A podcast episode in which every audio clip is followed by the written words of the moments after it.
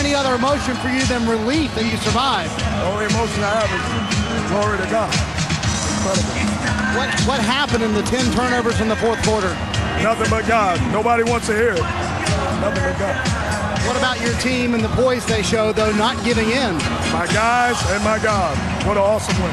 All right, Mark, congratulations. Let's get over here with Steph Curry. And uh, what was going on there in the fourth quarter? Did you guys just collapse or what? we did everything we could to let them back in the game. They just started trapping all over the place, running wild, and you know, that won't happen again. We, we escaped tonight. We'll learn from it. That won't happen again. So, uh, you know, great win, great win for the uh, whole organization.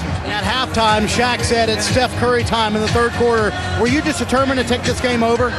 Well, coach kept telling me I was gonna have an opportunity to, to you know, make an impact. And I only had you know, a couple, few shots in the first half, just trying to find my way, and uh, got us some open looks. Kept being aggressive. Uh, just stay patient, and you know, God bless them. I know there's a lot of emotion right now, but you draw the Spurs.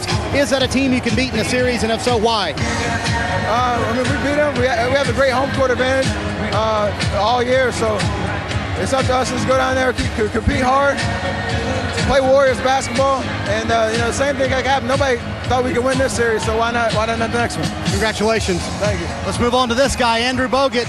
Were you just playing through the pain tonight, or what? A little bit.